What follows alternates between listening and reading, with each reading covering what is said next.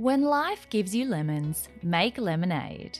Over the past few months, businesses, especially small businesses, have faced a lot of proverbial lemons, but the power of pivoting has become clearer than ever. We're here to share stories from PayPal merchants who have pivoted their businesses during COVID 19, innovating their way through uncertain and strenuous times. Welcome to The Adaptables. Hello, and welcome to our very first episode. I'm Sarah Davidson, a long-time customer of PayPal across several of our businesses, and I'm so delighted to be your host for this mini series. We'll be investigating the power of pivoting in the face of a pandemic, which of course we have all been facing this year, but also drawing out lessons on agility in business more generally, a rollercoaster journey in which the one constant is change. I'm so excited to share the stories of four incredible businesses over the next few fortnights, but we're kicking off today with a personal powwow on my own journey so far, so buckle in for a wild ride. Before we get started, if you listen to my own podcast, Seize the Yay, you'll know I love to kick off with an icebreaker, and ours for the adaptables is this What is the biggest assumption or misconception you had about going into business that got busted as soon as you started? To be honest, I had so many preconceptions about entrepreneur life before I started, but the biggest one is probably quite relevant to the circumstances a lot of us have been facing through the COVID 19 pandemic. I thought I would love saying goodbye to the structure and routine of a corporate life and thrive as a completely free and spontaneous agent, just flitting around doing whatever I wanted. But I've realized that even when you're working from home, you need some structure and boundaries to maintain your productivity, your energy, and any form of distinction between work life and personal life, especially in my case, where I also happen to be in business with my husband. As you'll hear, I've also needed these boundaries to stop myself from burning out altogether, which is a very widespread challenge for many new business owners. So, at this point, it probably makes sense to give you a little bit of background on my journey. So, let me give you the quick story of my transition from lawyer to funtrepreneur. Once upon a time, there was a young girl who was equal parts nerdy and arty farty and didn't know what the future held to unite those two sides of her personality. Just kidding. I'm not going to tell you the story that way, but that is, in fact, how it started and continued. Through my school years and through uni, I really wasn't sure how to unite the two sides of my personality and ended up, like many of us, I think, at the end of high school, thinking that I had to make a forever choice about my career and just not knowing what that was. I ended up choosing law more out of indecision than anything to sort of keep more doors open rather than close them and reminded myself of something my mum had always told me if you don't know what you want to do, you still have to do something. The time will pass anyway, so you might as well do something that you can learn from and that will set you up best and most broadly for whatever comes next. And that sort of resonates with a quote that's also been a guiding light through my whole career in the transition from lawyer to entrepreneur that you don't have to see the whole staircase to take the first step. And I think as humans, we love certainty and we love to know the trajectory we're heading onto, but without even realizing it, I was really taking a step without having any idea how it would turn out. And sometimes that leaves room for things to turn out better than you ever imagined. So I came to the end of uni and had to remind myself of that again when I still didn't know what I wanted to do.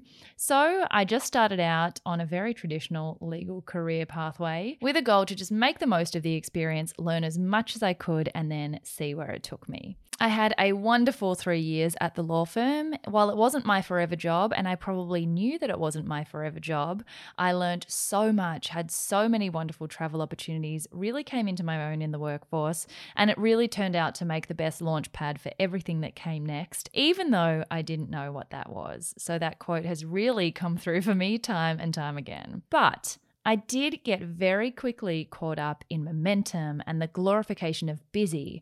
I think we all spend a lot of time on, you know, what I've come to call the productivity hamster wheel, moving furiously but in no direction. And in my legal career, I did get very distracted by climbing the corporate ladder, kicking goals, and achieving things and ticking boxes that I really didn't realize weren't actually the boxes that I probably cared about. But that's what happens when you get caught up in this cycle of busy, which is symptomatic of our fast paced and rapid world today that often we get so far down a pathway and so distracted by going so quickly that we've never actually stopped to ask if it's the right one for us. So it was only a very happy accident that broke this autopilot circuit that I was on and led to the biggest pivot of my life. And I'm now so passionate about helping others do the same to go from seizing the day to seizing their yay. What I think happens is in life, we often don't make a change unless we're actively unhappy or inconvenienced. In those situations, you really do have a motivator to change. But if you're just sort of blah or okay, you can become very blinded by gratitude just to have a job and you can get very comfortable in routine and stability and certainty. And that's what happened to me. I'd become so comfortable in where I was and knowing that my five, 10 year plan was mapped out and that everything I was doing was objectively successful or worthy to others that I forgot to ask whether it was worthy to myself. So, what inspired me to make this leap to change? What was the said happy accident? I'll try and cut a long story short, which, as you can probably tell already, is not one of my strengths. I do love a good yak. I ended up in Africa in my first year of law, probably a sign that I had thoughts elsewhere, that I took a full month of leave in my first year before I'd accrued enough to take it. My husband was working on a charitable expedition, and we got the chance to visit one of the schools that he had been supporting through his creative agency, and as well as bringing home incredibly transformative, eye opening insights about life and happiness, I also brought home a nasty little gut parasite. Being completely out of touch with my wellness and any signs my body might have been giving me back then, pushing through and working 20 hour days, working weekends.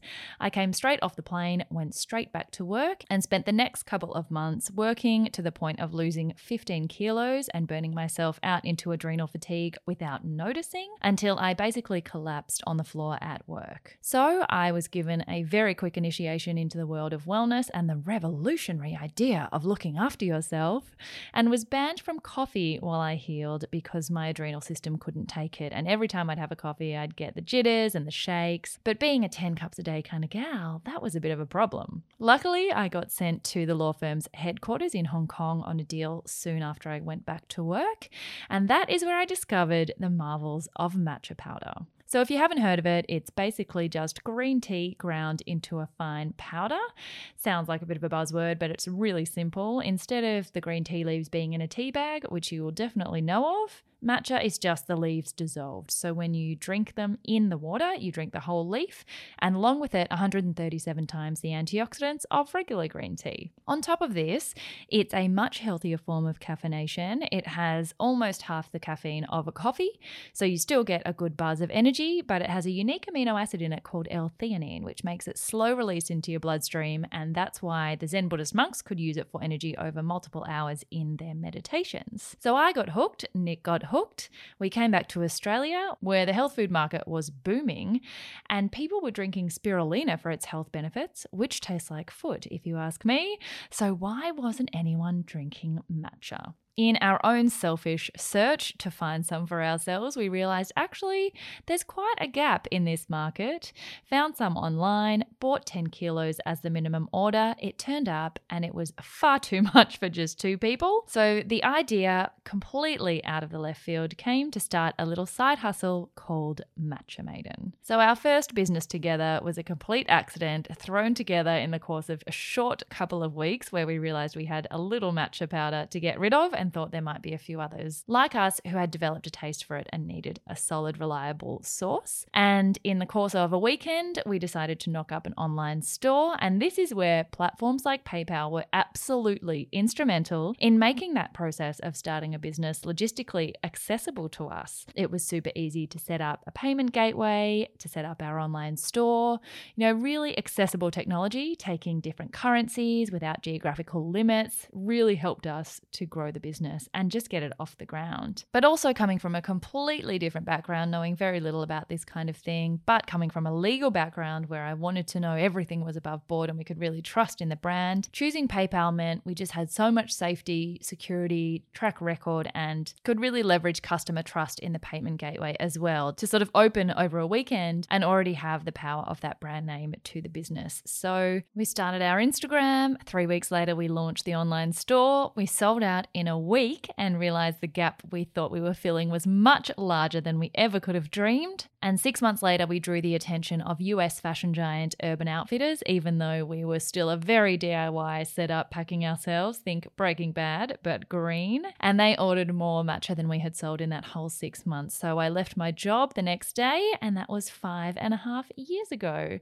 And that started a whole new appetite for agility and innovation that's drawn me away from that traditional conventional career path to being an absolute discomfort junkie, which continued with us opening our innovative, world renowned plant based eatery known for its vegan eggs and blue algae lattes, Matcha Mylkbar, also Chris Hemsworth's favourite in Australia, and the Seize the Yay podcast a few years after that. So the ensuing journey has prepared me in so many ways for the uncertainty this pandemic has thrown us into.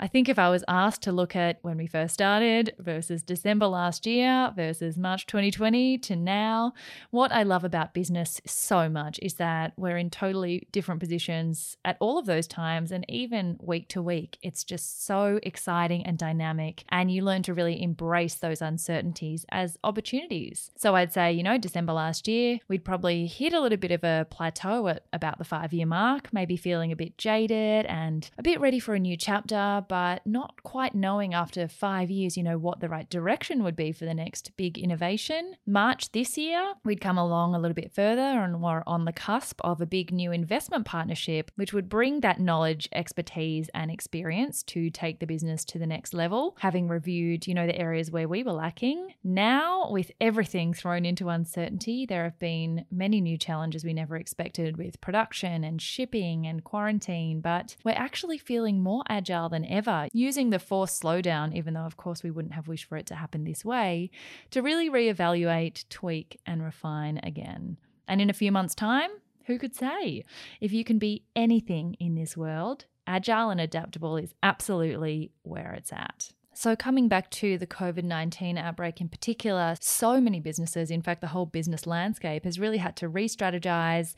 Some have temporarily shut down, or others have had to change their offerings completely to stay afloat during these times. There have been so many pressure points across many, many businesses pressures on cash flow, staffing, deliveries, inventory. And I thought we'd shed some light in this episode and in the episodes to come on what those pressure points really have been. For us, it's been really interesting in having lots of different impacts impacts across different businesses depending on the industry and the structure. The cafe, of course, was hit first and in the most harsh of ways, as I think the whole hospitality industry has been.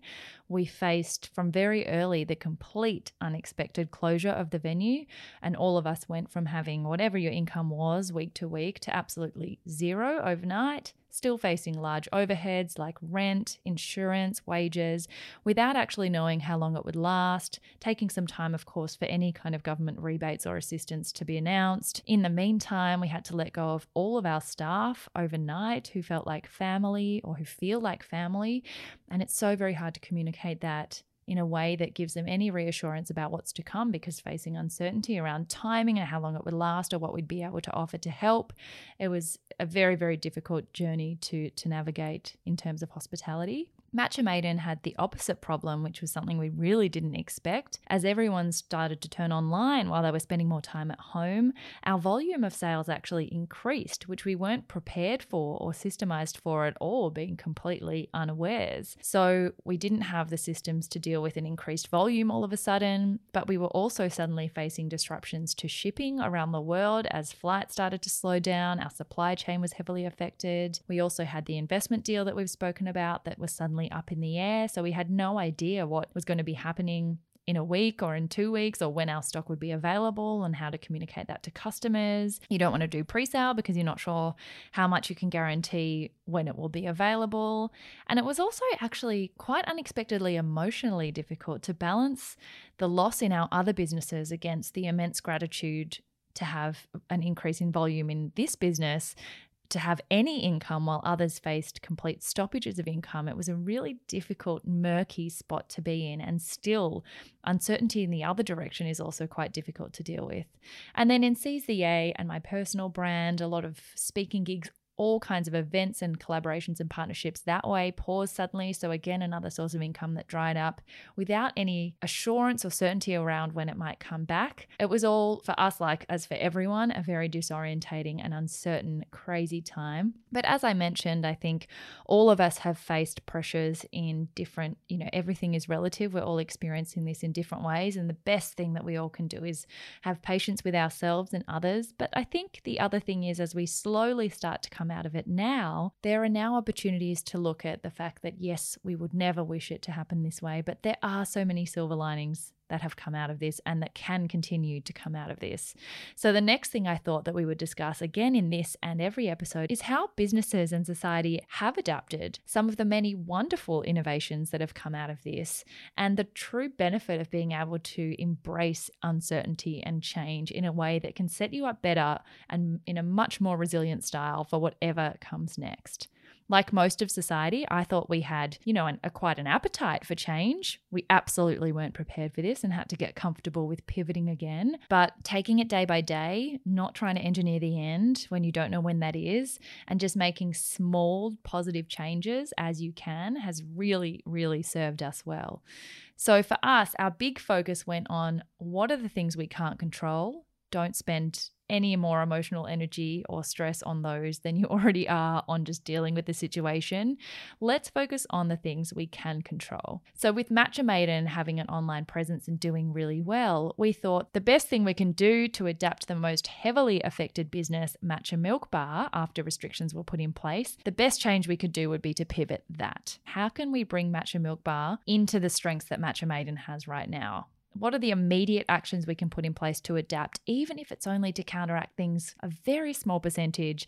Let's just see how we can do this. We can't do much against physical restrictions but we can totally align our business with Matcha Maiden's online store and take the business online. We had never thought of that before. We probably never would have thought about that other than this situation, but we'll actually probably keep it that way going forward. We turned a lot of our dry recipes for our pancakes, for our smoothie mixes. We've got nine different multicolored superfood lattes. We turned all of those into blends, packaged them up to make an online grocery store. We made vegan survival kits, putting some of the blends together with our plant based milk stock stock, toilet paper, other basics for the pantry that we had access to in bulk, but that customers couldn't find so easily in the early days. Again, this is where being an existing PayPal business customer made it so easy for us to adjust and pivot. We set up online payments and set up a new online store.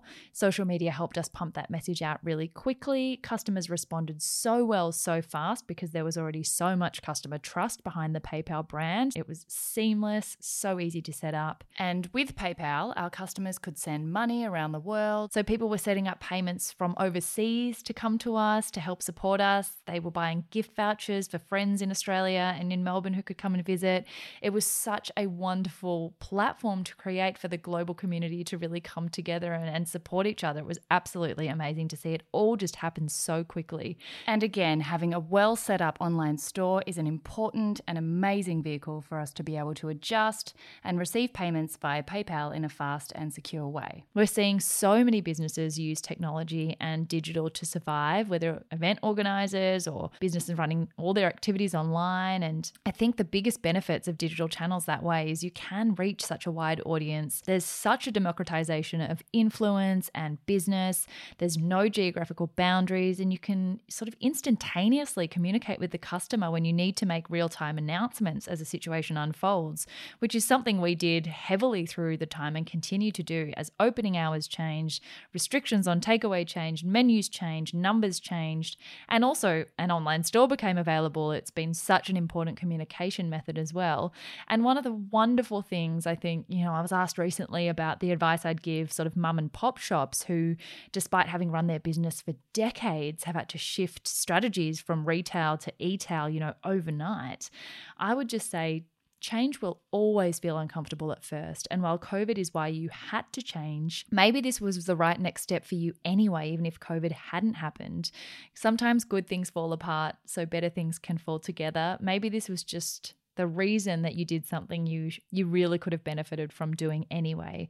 I think many people are in a situation where this has tipped them over into the edge to embrace the uncertainty they wouldn't have otherwise and can have so many positive impacts as we start to come out of it with changes that will stick with you for many chapters to come. So, I would highly recommend that small businesses really start to embrace social media and digital to sell their products and services. Get on board with wonderful platforms that allow you to sort of adapt very, very quickly, very democratically, and logistically in such an accessible way. The situation has really shown that digital helps businesses weather all kinds of storms because they transcend the physical environment and restrictions and give you such an added dimension of longevity, which we've really, really seen through through all of our businesses and many of the businesses around us. So that really brings us to looking to the future. I think one of the big questions that's been coming out is what are we going to keep and what's going to change back to normal? I really think there's no reason why you can't continue to do both retail and e-tail as you start to return to physical trade too. A lot of businesses have shifted just for the purposes of COVID but I think in so many areas, having this added online dimension to your business can run alongside your physical trade to continue reaping those benefits of no geographical boundaries, instantaneous convenience for your customers, and the seamless integration of digital with the physical world. If there was one thing that I think I've learned from this, and many others have learned from this, is just patience. We have become so focused on instant gratuity and overcoming challenge or discomfort straight away. But this really reminded me that sometimes things take time, sometimes discomfort and change takes really a lot of time and effort to adjust to. But sometimes that time taken is the best part of the process and can set you up absolutely incredibly for whatever comes next as we move into this post pandemic economy, which is yet another sort of stage of uncertainty and novelty, I think just don't be too fixed on an idea or a plan.